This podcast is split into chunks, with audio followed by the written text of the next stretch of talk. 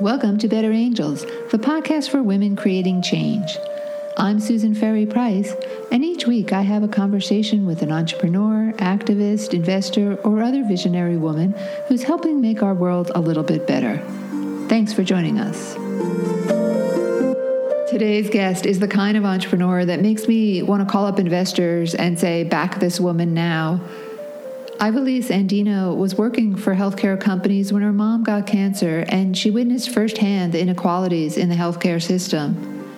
In time, Ivelisse was gathering neighbors around her kitchen table in the Bronx and asking them about their own experiences. Those conversations became a cornerstone of the company she's launched to transform healthcare for underserved communities. Radical Health is the first Latina owned and operated benefit corp in New York City and it combines the power of conversations with technology that helps people navigate the system and advocate for themselves. Here's our conversation. You know, we're always asking entrepreneurs about their aha moments, which of course are a culmination of a lifetime of moments. But take us back to when you decided you had to start this company. Yeah, that's such a good question. And I guess I would frame it as I've had multiple aha moments that kind of snowballed into the one that if I said I jumped willingly, um, that might not be true, but basically forced me over the edge. Um, but I think for me, those aha moments or those moments that led me to where I am today, you know, started from when I was pretty young and kind of knew that like um, where I lived, I often say, you know, my zip code predetermined who I'd be, where I'd be, what school would look like, even what my health would be before I even had a chance um, to say. So I grew up in the Bronx, where I live now. Um, and even at the beginning of my career, when I couldn't put that I lived in the Bronx, because uh, I wouldn't get called back for an interview, and that was like one moment that showed me, oh wow, this isn't fair. Um, I think from then on, there were multiple instances. So when I made it into healthcare and in the industry, and I was, you know, leading huge projects and training physicians on oncology drugs that were being rolled out um, and kind of breaking ground there. But my mom had cancer and was in a Bronx hospital and wasn't getting the care. And where my voice carried at work, um, was muted in the hospital when I was her advocate. Um, and so that was another big moment for me. And I think the, the final moment, um, maybe that pushed me there was uh, when I was a, I made my way into health tech and had been at the forefront of innovation and building these great apps. But then I was pregnant. Um, and my experience, uh, even with great healthcare insurance, with a great job, and I knew so much, I knew so many people, um, I still found myself having, you know, an emergency C-section and, and really being one of the statistics. Um, that was finally the moment where I was like, okay, we're, we're gonna we're gonna do something, and and I was done with um, helping other people make millions and push an industry forward, but really leaving behind all the folks who have been silenced and unheard, especially right people who have been historically marginalized. And so that was a that was a jump for me to say, okay, we're going to go now. You had to sort of learn about the system from a, several different angles before you saw all the all the ways that this is a systemic problem for women and people of color. Once you had that moments or you realized you wanted to take control of this in your own way from what you'd learned, I'm always curious what people's first steps are. I mean, this is kind of a daunting thing to take on and to take it on as a woman, as a Latina. Where did you start? The first start, I mean, if I'm honest, um, was I didn't really have a game plan. Um, what I tell people who are considering starting their own companies was that my first step was really I had to believe that I was doing it. I had to believe that, okay, I am now the CEO of Radical Health. And so, uh, with new founders and with my friends, when I first started, I would just practice introducing myself over and over again, saying, I'm the founder and CEO of Radical Health. And I think that, especially for women, for Black, Brown, immigrant, like whatever your background is, but especially when you haven't seen yourself um, represented, right? If you Google CEOs, we'll see a bunch of white men up there. Um, but I think the first step is one, just believing that it's you and that you belong there. Um, and that doesn't require any capital, doesn't require anything aside, just saying, like, you are the founder and CEO of this company you're right. It takes nothing to do that, but that actually is a very hard, hard step to take. Yeah, that is the hard. In my opinion, it's the hardest part. Um, I think that for me, and and what shifted for me was I was so tired. I was so angry. Um, there's a few things that you can do with with anger and rage. Um, you could let it sit in you, and we all have like the knots on our shoulders and the tension in our back. And um, I have my son, and when he gets angry, I can see his fists kind of clench up, and you can kind of hold that in. Um, but for me, it was like I, I couldn't keep holding it in any longer. I was so tired of experiencing injustice. I was so tired of seeing it, even when it wasn't directly impacting me, but seeing it all around me. I mean, even today, we can ask one of our friends and, and every person will have a story of how the healthcare system has failed them and i was just so infuriated with it that i said like i can't hold it anymore like i'm gonna i'm gonna lose it but so with that i i just tried to create um, and i'd say you know i can take a lot of credit for this but the reality is too like there are many people who came before me who kind of started to lead the way. So Dr. Camara Jones is one um, who came up with and turned, you know, I did a lot of work around social determinants of health. And so even to see that, to see that there was something else there, um, inspired me then to like make that shift. Where did the name come from? Such a good question. So I had been thinking about, you know, wanting to look at health differently. I my experience. Uh, my mom also worked in healthcare. I worked in biotech. I worked in health tech. I had seen all of um, kind of the different ways that health showed up, and I wanted to like be really bold and brave right out of the gate to let everyone know that this wasn't going to be healthcare as usual. It's not going to be just another startup that's cute, but like from first glance, uh, I want you to know that it's different. And when I was looking at different things, um, the word radical you know means to get to the root um, and this idea of getting to the root of health not just the healthcare system as we know it with hospitals and providers and insurance but really the core of health, right? And recognizing that each and every one of us, uh, our bodies are beautiful organisms and machines that keep us alive and do so pretty kind of, you know, like pretty much on their own, but recognizing that in each person, we each have the core, the root of health within us and wanting to, to highlight that. And I love that it calls out right away that this is a paradigm shift that you're going for. Like, like that whole system's failing. Let's just let's just get it out there right now. It's failing, and it's particularly failing people of color and people who in low income areas. But it's failing across the board, and I think we're seeing that obviously in the pandemic as well, just played out in uh, so many so many visible ways. You have the tech component, which obviously is very important in our world right now, important for a startup and also very useful. And then you have what I absolutely love the conversation concept of being crucial to our care. So pick one to start and I want to find out what you're doing on both sides and and how you're merging those two. Yeah, Susan, I think you said this, right? Like the healthcare system is failing us 100%.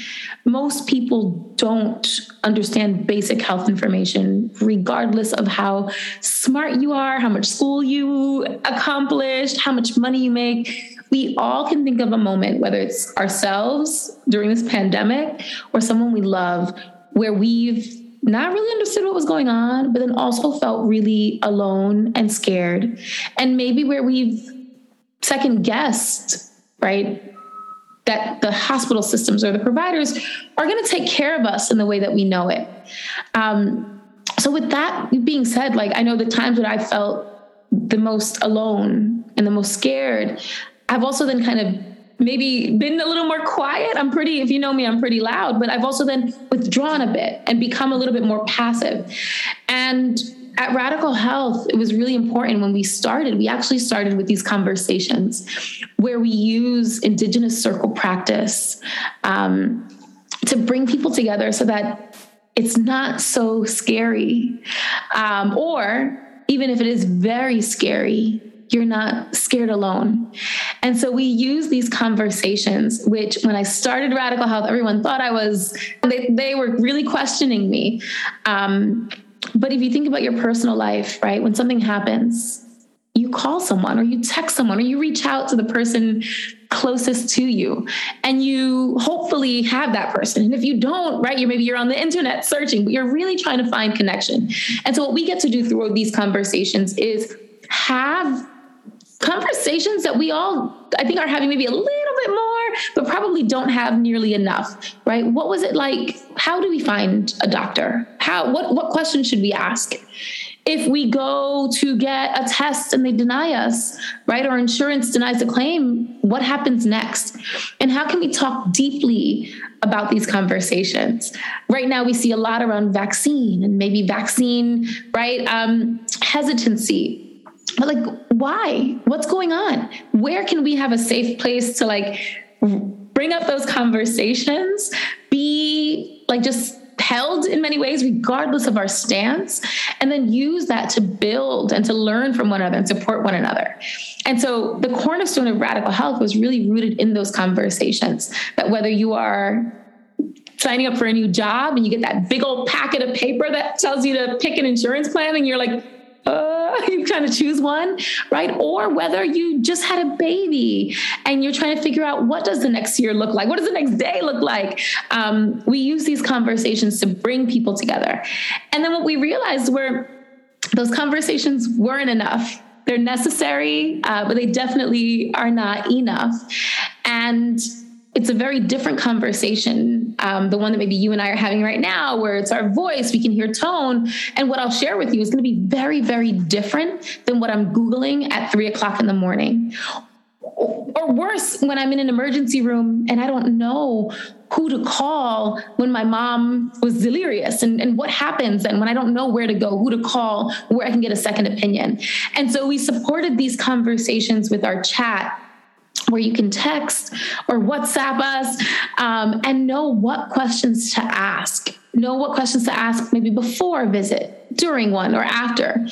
I always joke that, like, when it's Netflix time, I spend a lot of time watching the peer previews, seeing what's going to come. Am I going to like this or not? And I still spend significantly less time doing that same prep work for my engagements at the doctor's office or if I have to go to the emergency room.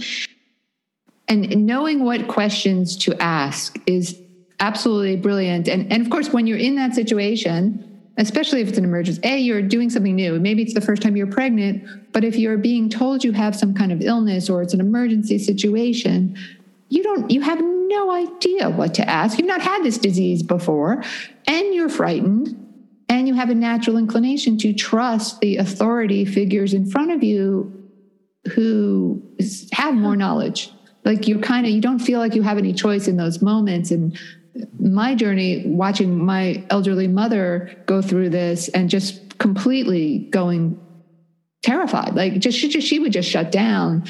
Um, unfortunately i was there but i still didn't know what questions to ask right? So that aspect in itself is unbelievably transformative for people. Like here are my questions. I can just look at this app and it will help me have this conversation with this doctor who's terrifying me. Right. And I want to offer too, because what you're saying here is right, you're forced then to rely, um, you know, on providers or their experience. And what we found is that sometimes in these moments, it's not necessarily just the providers that you're relying on, and they're brilliant and do great jobs.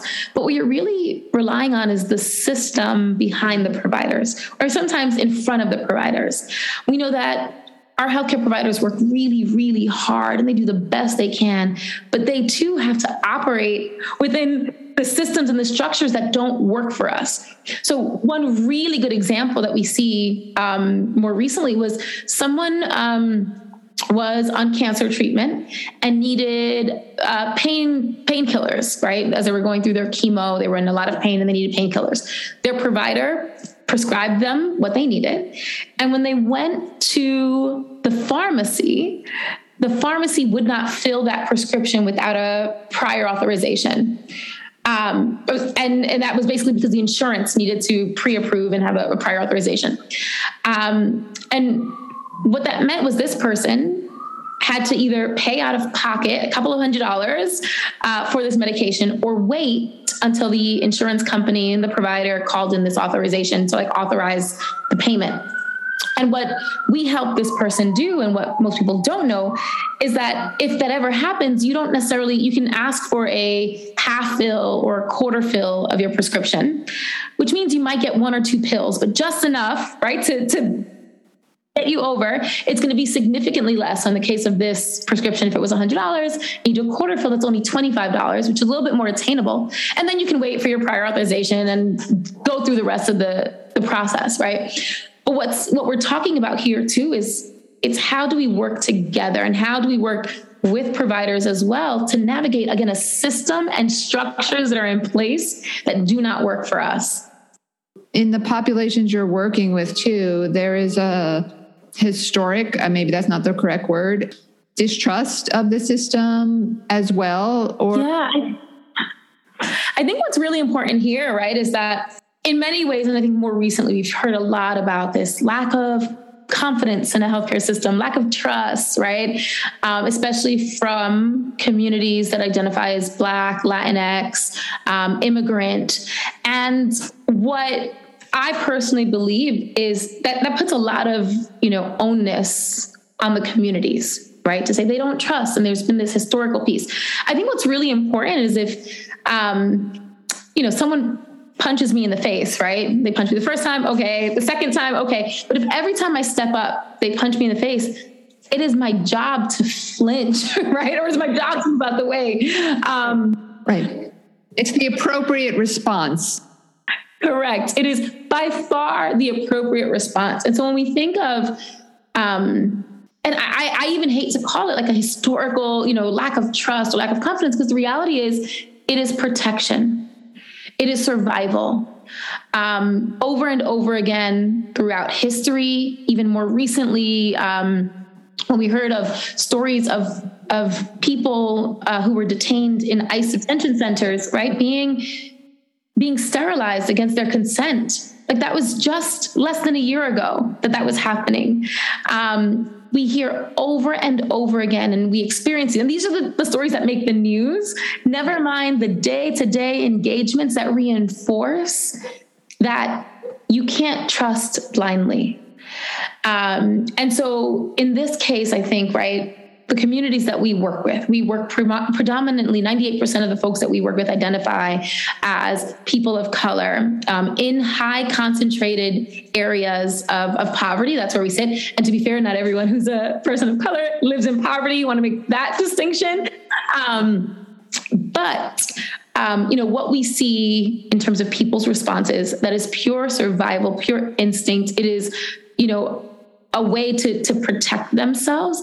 And i think what i'm interested in and what we're working towards with radical health is how do we get restoration? How do we get accountability right? Because it's easy to say just trust me this time it's the right time. But our systems our healthcare systems and we can look at that across the board have done nothing to earn trust have done nothing to build trust have done nothing to repair harm that was caused and is still being caused every second, every moment um, in our day to day experiences. How does that restoration, and this is really important framing, how how does that how do we accomplish that? How do you accomplish that? The reality is, everyone who's had a lived experience is the expert. We say over and over again, you know, you know your body better than anyone else in this world more than that, you also know your experiences and the experiences you've seen.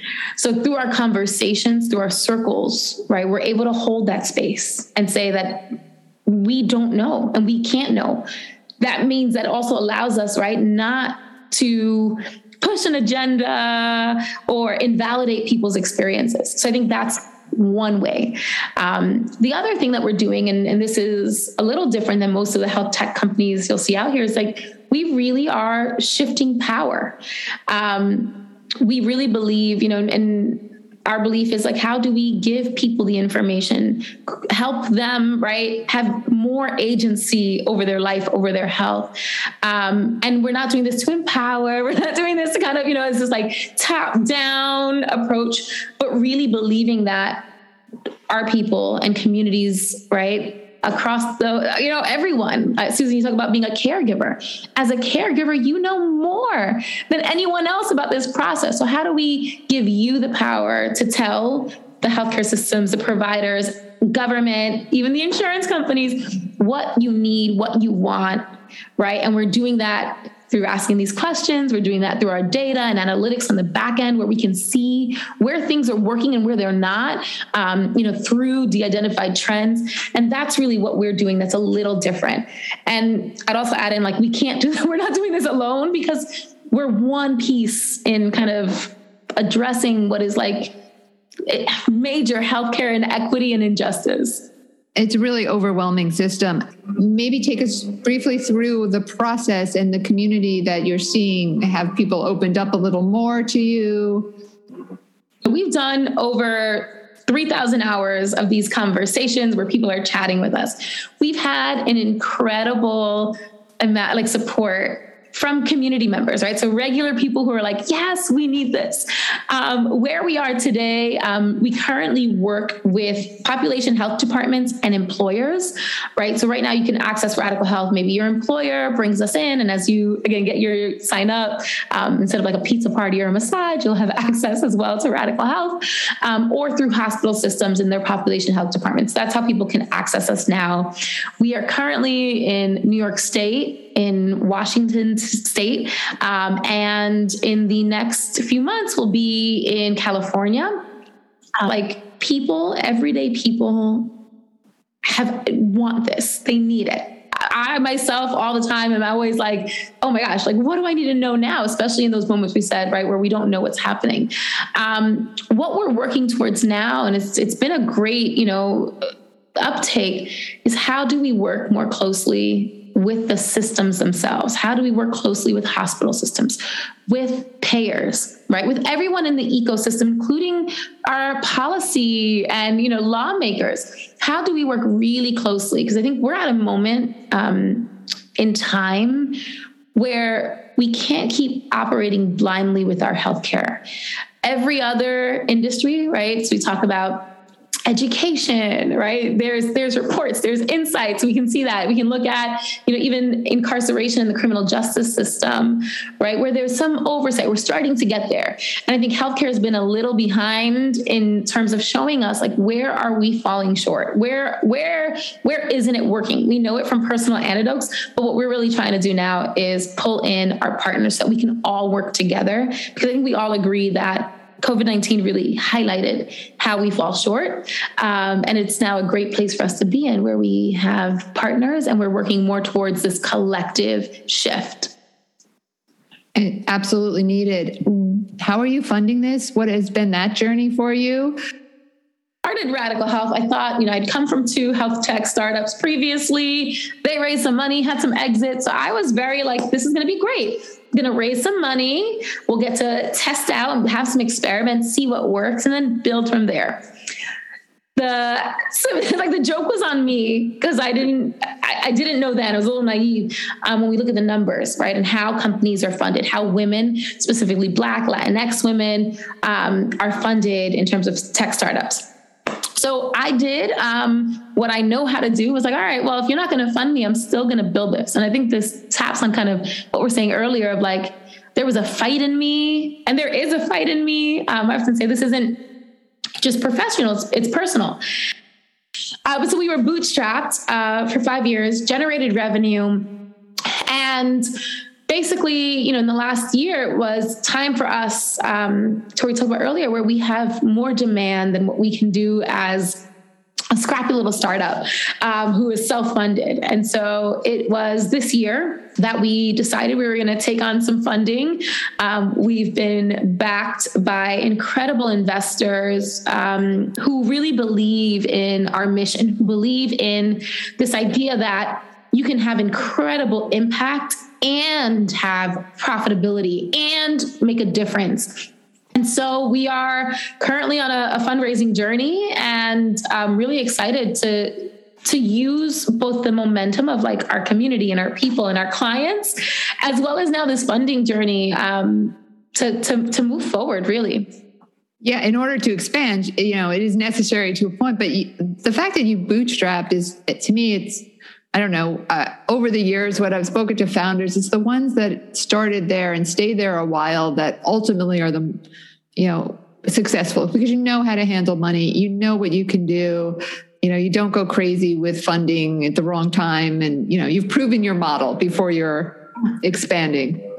Yes. And it's been great too, because I think at this point, right, and, and this is the the hard lessons that you kind of I've learned through experience, right? Which has been helpful. But when you when you bootstrap and you can generate your own revenue beforehand, what it does is it also lets us be really picky with the funding we take on because we we don't need the funding to continue to grow. We don't need the funding. Like we are sustainable on our own, a little slower, right? A little more nimble.